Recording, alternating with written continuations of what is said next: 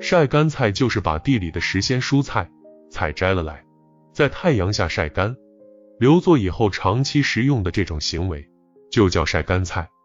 之所以上世纪六七十年代那时，人们热衷于晒干菜，是因为那个时期交通工具还没现在这么发达，高速公路这些也还没出现，运输速度还较为缓慢，又加之塑料大棚这些也还没普及。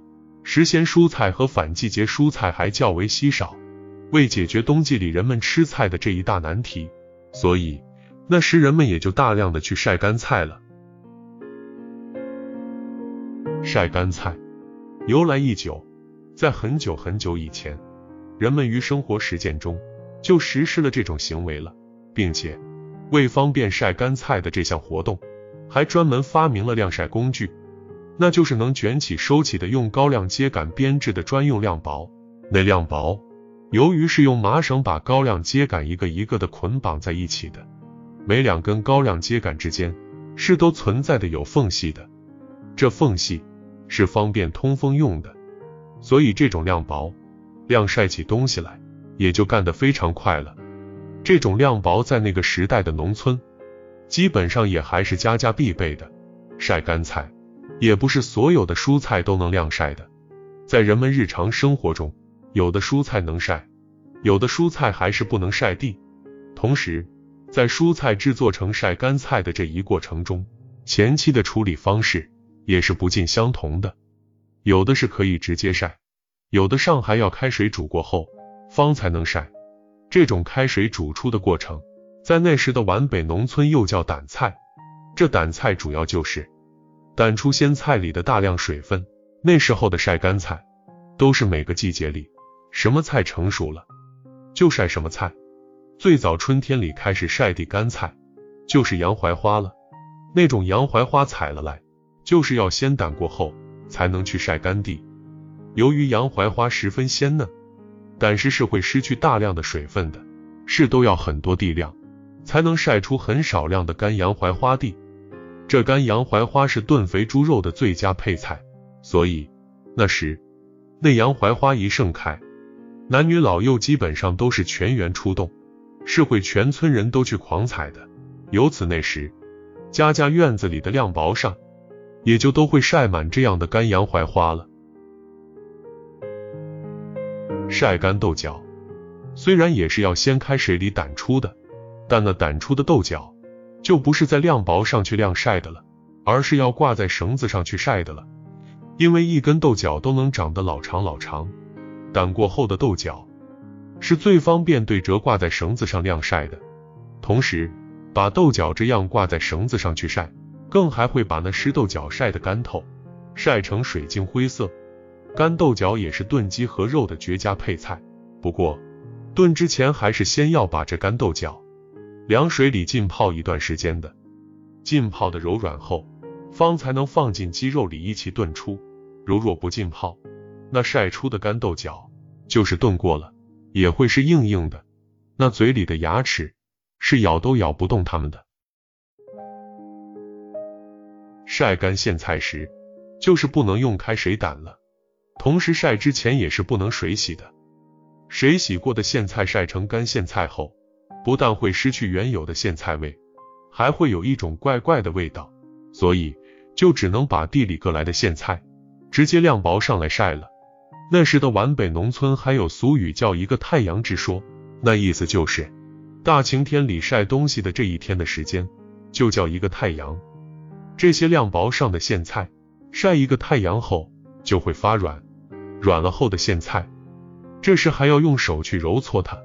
搓出里面的绿菜汁水之后再暴晒，这样晒出的干苋菜才不会掉叶，才会成颗的被晒干，同时还能保持原有的碧绿本色，色香味俱全。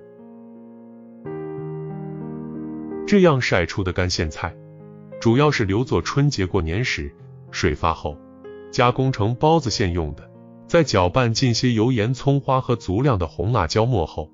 那味道却也就更加余味悠长了。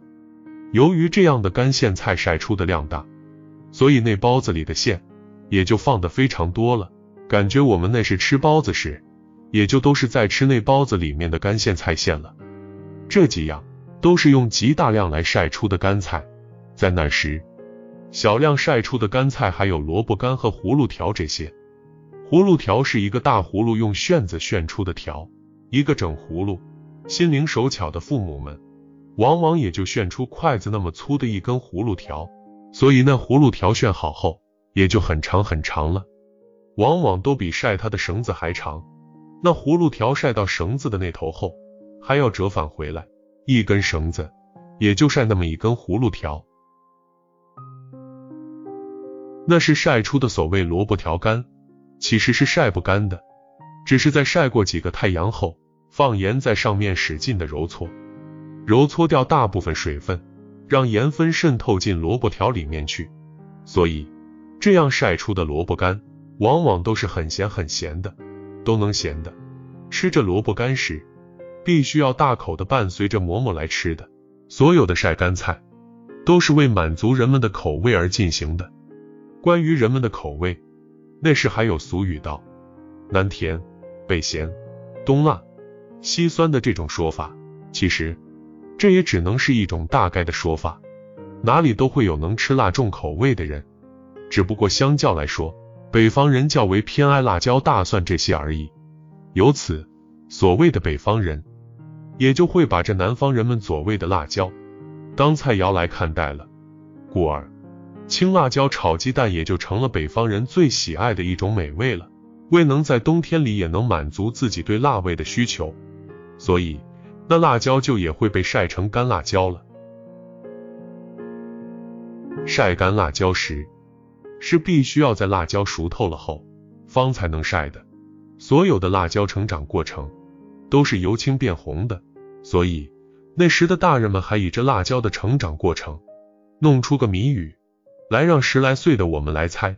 那谜语说的是：从小青，长大红，张开臂膀让你拧。从这谜语里，我们也就知道了，那时候的采摘辣椒就又叫拧辣椒了。之所以叫拧辣椒，是要在采摘它时。把它和后面的连接梗也要一起拧下来的。这拧来的红辣椒晒成干红辣椒时，还是需要母亲们一个一个的用针线从那梗头那里穿起来的，穿成长长的一串之后挂起来晾晒。那时的大蒜头也是成串来晒干的，但他那串就不是用针线穿起来的了，而是在起大蒜时连上面的枯秧条一起收了来之后。再把那枯秧条像编辫子那样编在一起，编成长条，所以这一长条的大蒜，那时的皖北人就又叫它一辫子蒜了。这些成串的辣椒和成辫的大蒜，在那时还都是挂在土坯墙的屋檐下面晾晒的，红红的辣椒，白白的大蒜，成条的挂在那土坯墙外，这一挂。却也就挂成了农村那时的独有风景，所以影视剧里反映农村生活的场景，也就都会有成串的大蒜和辣椒挂在那里了。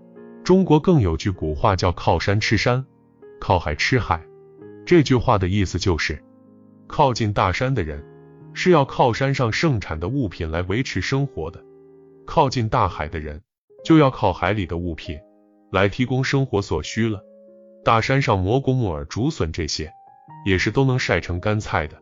海里的鱼，也更是能够晒成干鱼的。这些晒干了的东西，是都能晒成人们口里的美味的。这就是对一方水土养一方人这句话的最好的诠释了。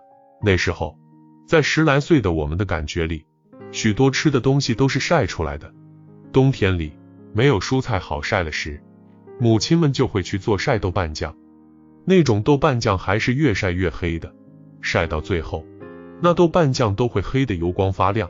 这样的豆瓣酱菜，之所以要在冬天里去晒它，是因为那时的防蚊蝇措施还不够完善，只有在冬天里晒，那豆瓣酱才会不被蚊蝇污染。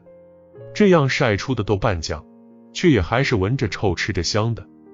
由此，往往也就是晒着晒着，便就会被作为孩子的我们伸手抓了来。直接塞进嘴里吃了。上世纪的六七十年代那时，农村人们的为人处事观念还较为淳朴，左邻右舍的关系也都较为融洽。当时，若是得知谁家这样晒出的干菜短缺了，吃完了，而自己家里还存有这些干菜比较多时，这时大人们还会让十来岁的我们用篮子给那家人送去一些。那时候，皖北地区还有这样一种不成文的习俗，那就是当别人给你家送晒干菜时，你是不能让他空着篮子回去的，是要把自己家里的东西放一些在这篮子里的。无论放什么都可以，但因为经常是十来岁的我们去给他们送的这些东西，所以为感谢我们，这篮子里挎回来的，往往也就是作为孩子的我们比较喜欢吃的那种花生、鸡蛋这些了。这种行为，也许就是古人们所说的“来而不往非礼也”这句话的意思了吧。如今，那种那是家家都在晒干菜的情景。却也早就不多见了。物流的大力发展，让我们能够四季如一的品尝时鲜蔬菜了。从此，人们再也没必要去晒那干菜了。由此，这种晒干菜的情景，随着时代的发展进步，也就消失了，消失成了我们这代人的独家记忆了。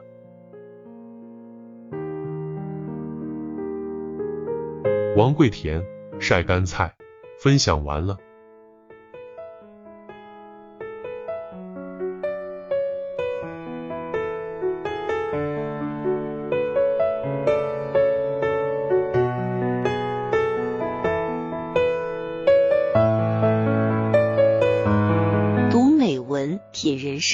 看世界，打开心灵的锁。小伙伴们，下期再见。